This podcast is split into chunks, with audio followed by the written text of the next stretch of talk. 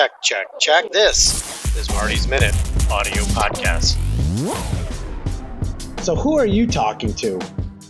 You know, how many conversations do you average per day?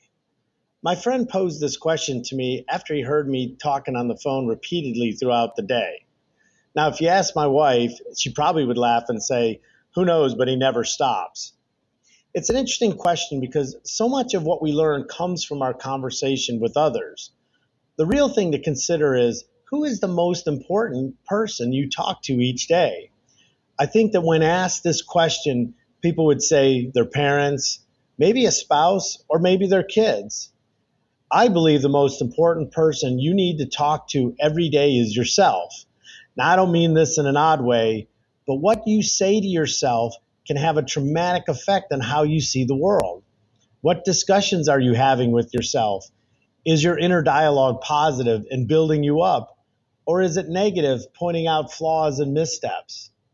As my mentor Zig Ziglar used to say, if you have stinking thinking, then you will have negative outcomes.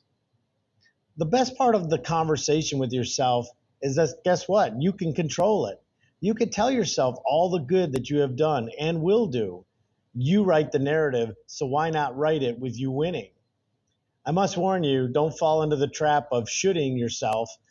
I should be doing this or I should be doing that. The greatest way to bring yourself down is to should on yourself.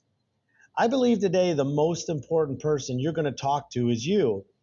And in that conversation, tell yourself how good you are and how great today is going to be. Until next time, I'm Marty. Make every minute